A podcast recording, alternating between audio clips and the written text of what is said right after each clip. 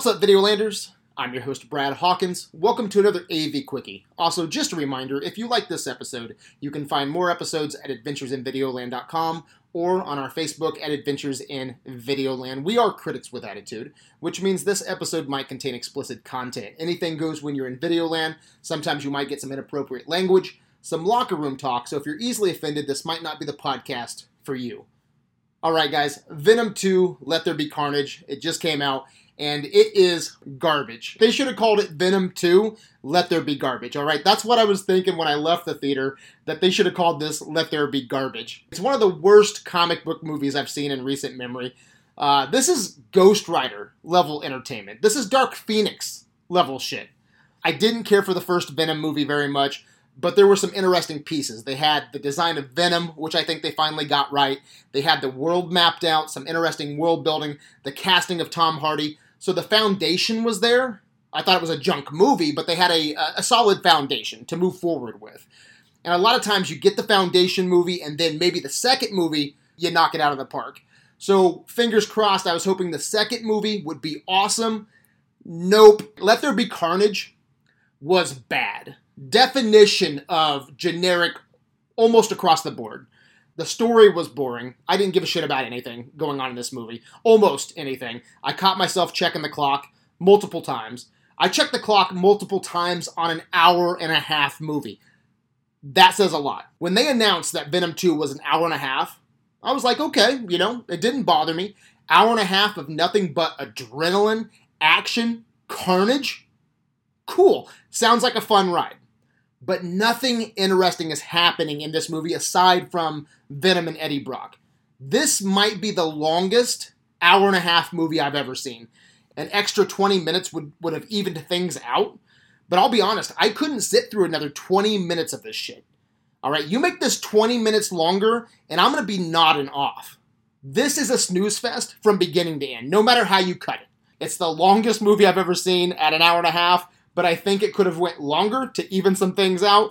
But with that said, I would have fell asleep on you because I don't think they could have added anything uh, from this creative team that would have made any sense. All right, the editing and pacing is a mess. The energy of this movie is so weird. I can't remember a movie where the energy is so high from the lead actor and then the energy is completely sucked dry from the rest of the movie. Everything sucks the energy from Tom Hardy. The entire time I'm watching this, my main thought is I wish he was in a good movie. I wish Tom Hardy was in a good movie.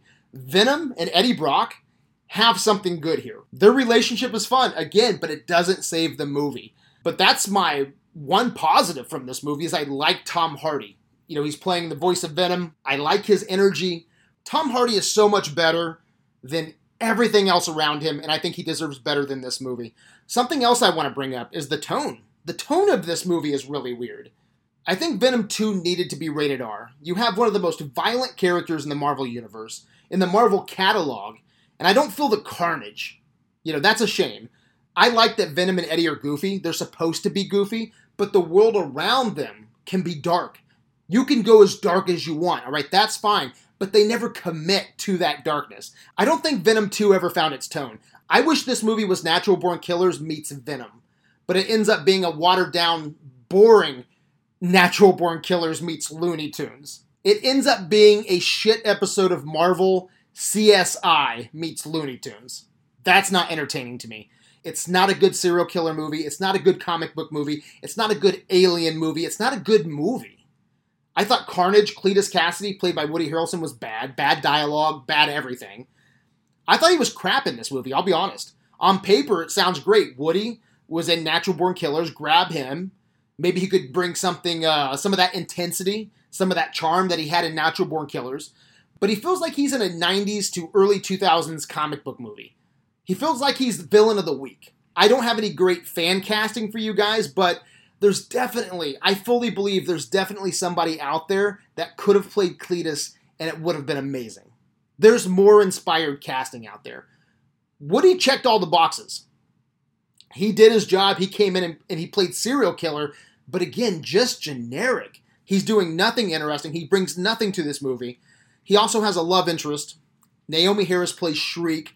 Again, generic. Both Cletus and Shriek would fit perfectly in Raimi's Spider Man 3 or one of the Andrew Garfield movies. They feel like they're in the same universe as Jamie Foxx's Electro from um, Amazing Spider-Man 2 and uh, Paul Giamatti's Rhino. Shriek feels like she's a part of that universe, and so does Cletus. Shriek just felt tagged on. Again, very generic. Michelle Williams isn't even worth bringing up. Once again, she had nothing to do. The CGI was very inconsistent and shot very dark, probably to hide the bad CGI. And guys, the first movie made a billion dollars, so spend the fucking money. 25%, I would say, of the CGI looks great. The other 75% looks like it should still be in post. It, like it needed another pass. It needed more work. The only other positive thing that I have to say, other than Tom Hardy and his performance, again, I thought he brought the energy for this movie, is the end credit scene. And even I have mixed feelings on that. I love, absolutely love the end credit scene. And in my opinion, it's everything you want in an end credit scene. I hate end credit scenes that make you stick around and then it's not worth sticking around for. You're just like, why why did I wait this whole time for that? You know? Here, I think the post-credit scene might be the best post-credit scene ever. Possibly, all right? It's high up there because it rewards the viewers. It promises something amazing to come. Spider-Man and Venom. That promises the viewers a fucking awesome and epic crossover. That poster alone is worth a billion dollars. Tom Hardy, Tom Holland, print that poster because it's a billion dollar idea. Now, I love the scene, I love the in credit scene, but I don't want Tom Holland Spider Man to get sucked into Let There Be Garbage, all right? It all depends on who's making that movie. If Kevin Feige and Marvel are making the movie, then sign me up. But if Sony is making that movie, that might be strike three. I have no idea how Sony can make a Pantheon type movie like Into the Spider Verse and completely fuck up Venom 1 and Venom 2. I don't get it. So, great in credit scene, but it just depends on what we get and who's going to make it. If it's Venom 3 made by Sony, they can fuck right off. All right, simple as that. Or if we get Venom and Carnage in a Secret Wars movie made by Marvel, sign me up because that's going to be fire. But I'm worried that Tom Holland is going to get sucked into Let There Be Garbageville, all right? He deserves better than Let There Be Garbage. And if Sony ends up doing Sinister Six instead of Marvel, God have mercy on his soul because uh, he might not be Spider Man anymore, right? Because his movies are going to start sucking. Actually, I don't know. Venom almost made a billion dollars, and it looks like Venom 2 is uh, on its way to making quite a bit of money, and, and especially during the pandemic. So, so yeah, in my opinion, save your money. Uh, wait for this to be free. Just Google the end credit scene. All things are subjective. I hope you guys enjoy it. I don't wish anybody to go to a movie and spend their hard earned money and then walk out disappointed. Okay, so enjoy. I just didn't dig it. All right, guys. Those are my quick thoughts. I hope you enjoyed this quickie as much as I did. Let me know if you agree or disagree in the comment section of this episode. What's your opinion? Did you enjoy Venom 2? Did you enjoy Woody Harrelson's performance? What did you guys think of the end credit scene? Anyway, guys, let me know what you think. Thanks for going on this adventure with me. You can find me on adventuresinvideoland.com. I'm on Instagram, but the conversation always begins and ends on Facebook. You've been listening to Criticism in its finest hour. Until next time, my good people, save your money. This movie sucks. Peace out.